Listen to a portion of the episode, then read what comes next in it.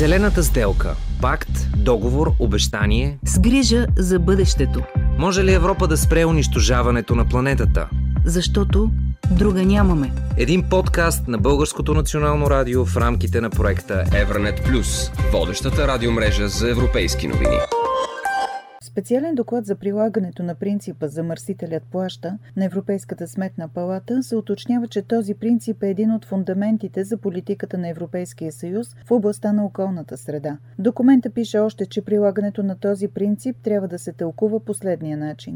Замърсителите трябва да поемат разходите, свързани с замърсяването, в това число разходите за предотвратяване, контрол и отстраняване на замърсяването. Като идеята за прилагането на този принцип е замърсителите да бъдат ограничени да нанасят щети на околната среда и ако това се случи, те да носят финансова отговорност за причиненото от тях замърсяване. Според този принцип, разходите за почистване трябва да се покриват от замърсителя, а не от обществото. А защо този принцип замърсителят плаща е толкова основен за европейското законодателство в областта на околната среда, разказва Павлин Стоянов, юрист с над 15 годишен опит в България и чужбина и специалист в сферата на енергетиката и климата.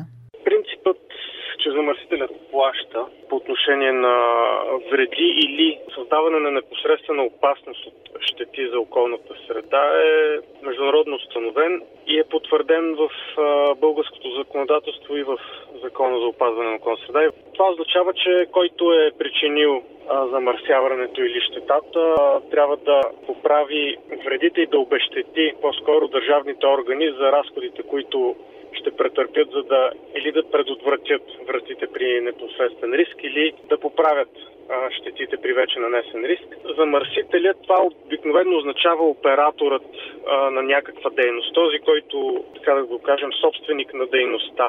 Тоест, ако имаме едно производствено предприятие и това производствено предприятие причини някакво замърсяване чрез някакви служители или чрез подизпълнители и наети лица, операторът на предприятието е отговорен за да обезщети държавата за разходите за предотвратяване на щетите, а вече самият оператор има право на общите законови принципи да потърси обезщетение от реалния причинител. Каква е философията на този принцип? Защото освен, че замърсителя следва да плати, за да поправи вредата, може би идеята е, че това производство, което носи вреди, не трябва да бъде поощрявано. А това вече за поощряването се съдържа в другите видове правила и правни институти на цялостното законодателство за опазване на околната среда. Това са процедурите за ОВОС, процедурите за съвместимост с биоразнообразието, процедурите за комплексни разрешителни, процедурите за разрешаване на водовземане, на ползване на подземни богатства. Тоест, във всяко едно от тези разрешителни има по-сложни или по-малко сложни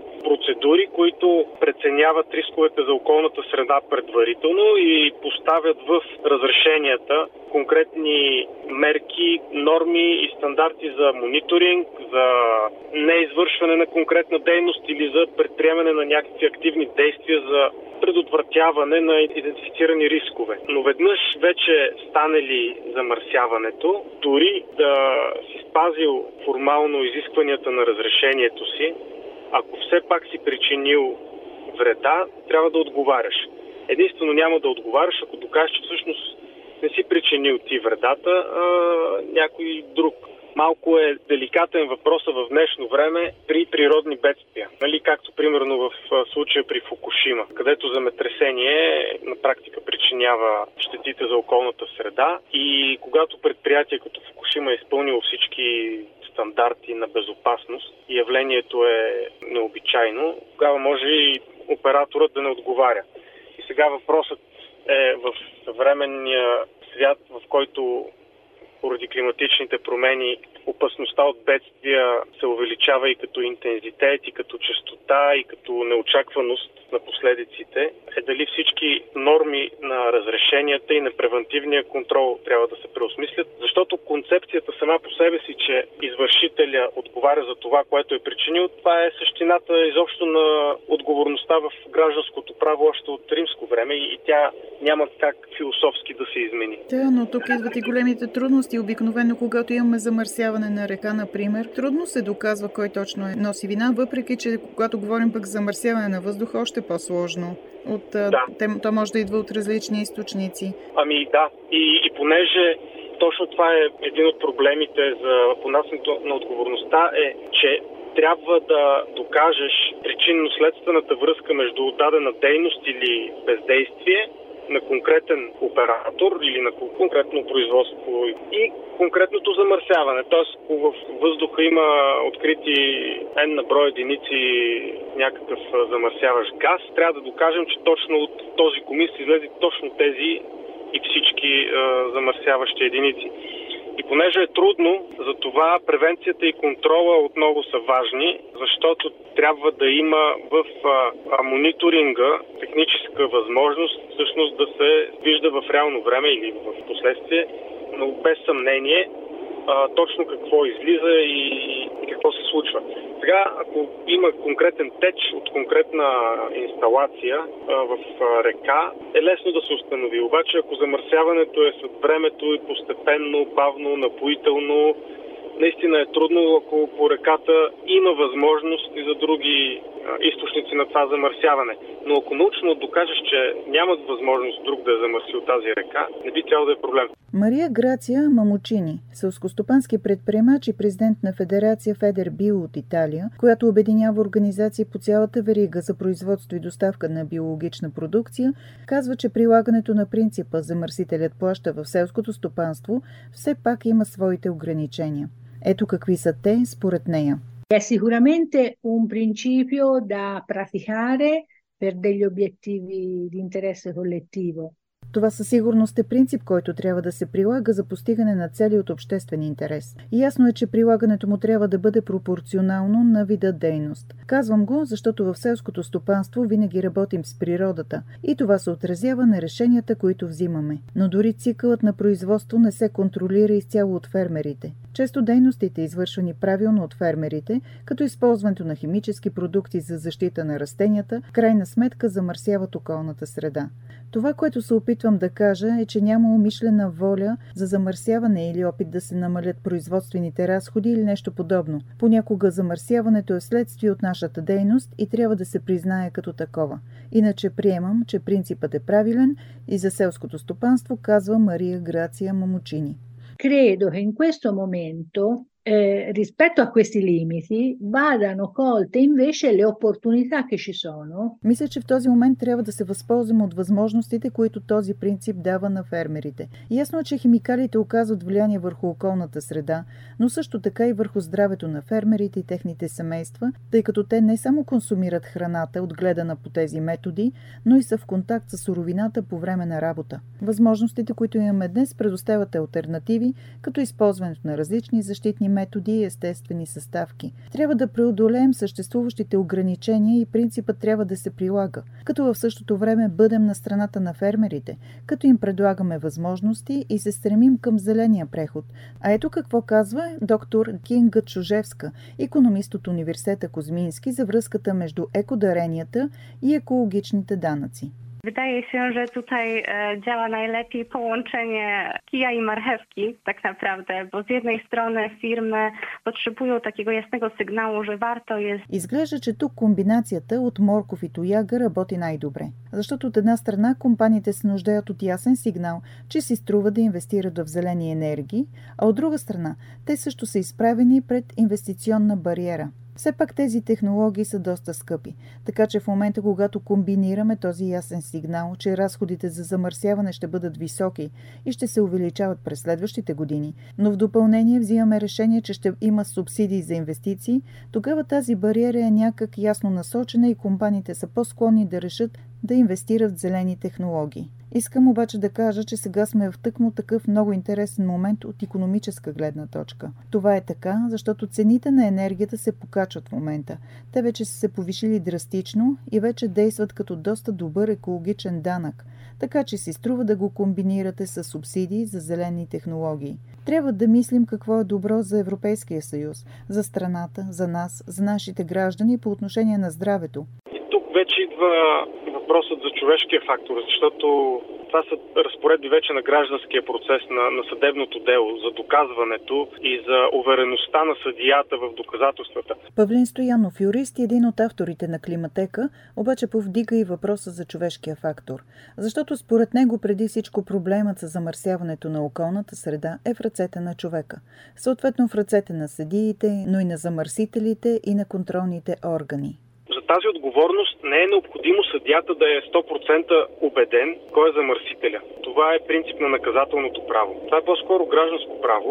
И тук е достатъчно съдията да е достатъчно убеден, че няма друга причина на замърсителя, за да накаже замърсителя.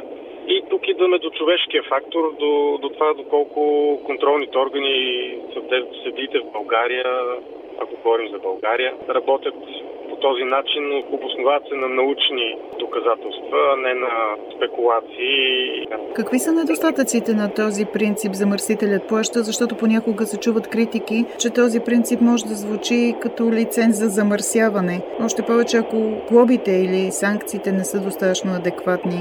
Глобите и санкции са на една ръка. Принципът казва, че всъщност каквито средства е похарчила държавата и органите, за да възстановят замърсяването, замърсителят трябва да ги плати. Общия принцип на гражданското право казва, че всъщност всеки увреден по пътя, да речем ако замърсяването на ръката е увредило реколтата, то надолу фермерите могат също на база общите гражданско-правни принципи да търсят обезщетение от този замърсител. Проблемът е с доказателствата, според мен, и проблемът е с превентивната дейност и контрола по тези разрешения. И в контекста на климатичните промени, може би, стандартите за обезпеченост на инсталациите имат нужда да бъдат актуализирани. Но за мен в България поне най-сериозен е човешкият фактор, липсата на достатъчно силна и ясна и логична съдебна практика, която ясно да са изказани този тип и подобни разсъждения, за да дадат увереност, че в следващите пъти съдиите отново ще постановят такива решения. В крайна сметка е необходима активност на държавата, т.е. замърсителя ще плати само ако държавата заведе иск срещу него. И съответно ако фермера заведе иск срещу него. Много години гражданското право се реформира, но според мен всичко опира в крайна сметка до човешкия фактор и до установяване на по-високо ниво на работа на съдилището. Да, добро прилагане на законите. Тоест варианта да имаме силна съдебна практика, работещи закони, така че да не се стига до примерите, които знаем, изхвърляне на боклук, глоба 5-10 лева, така че човек да си позволи да плати едва ли не лиценз за замърсяване. Ами тази глоба е смешна. Глобяването е част от превентивната дейност. Тоест тя заедно с разрешението, с границите на разрешението на дадена дейност, с изискванията за мониторинг, санкцията е по-скоро превентивна дейност. Ако аз платя 5 лева, аз допълнително трябва да платя и разходите за почистване, освен 5 лева. Тоест глобата не трябва да покрива щетите. Глобата е просто една чиста санкция. Тя трябва да отиде в администрацията и да се използва бюджета, да речем, да се подобрява качеството на работа на МОСВ, да речем. Но тя не покрива щетите. Разходите за възстановяване не са по-големи от щетите, те са реалните суми за възстановяване, но освен тях трябва да има и глоба, която вече да е санкционна, която да кара тези, които замърсяват, дори при малко замърсяване, което няма да доведе до големи разходи за възстановяване, като с боклук, да се въздържат от такива и контрол. Нали? Вече е станало клиширано, но няма как законите да бъдат приложени автоматично в много случаи. Трябва да има хора, които да ги изпълнят. И ние колкото и да се опитваме да подобрим изказа в законите, просто няма как да стане без по-добра работа на институциите и съдебна система, в която всички имаме доверие. И на финала, ето още една гледна точка на доктор Йонас Зоненшайн от Словения. Okoljski otis proizvodnje mesa je na primer ogromen, predvsem pri govedini, ampak namesto da bi to obdavčili, močno subvencioniramo živinorejo. Екологичният отпечатък от производството на месо като говеждо е огромен, но вместо да го облагаме, сега субсидираме добитъка. Друг пример са пластмасовите частици, различните химикали, които могат да бъдат намерени във всяко кътче на планетата, от най-високата планина до кръвта на новородените. И въпреки това, пластмасовите и вредни химикали все още са изключително евтини. Съм скептичен, че далка тук е помагаjo.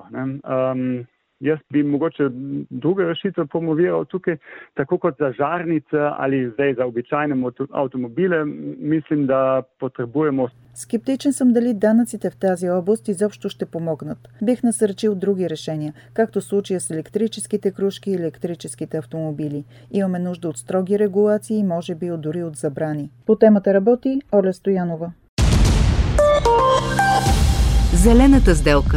Да изтъргуваме бъдещето в полза на планетата. Друга нямаме. Един подкаст на Българското национално радио в рамките на проекта Евранет Плюс.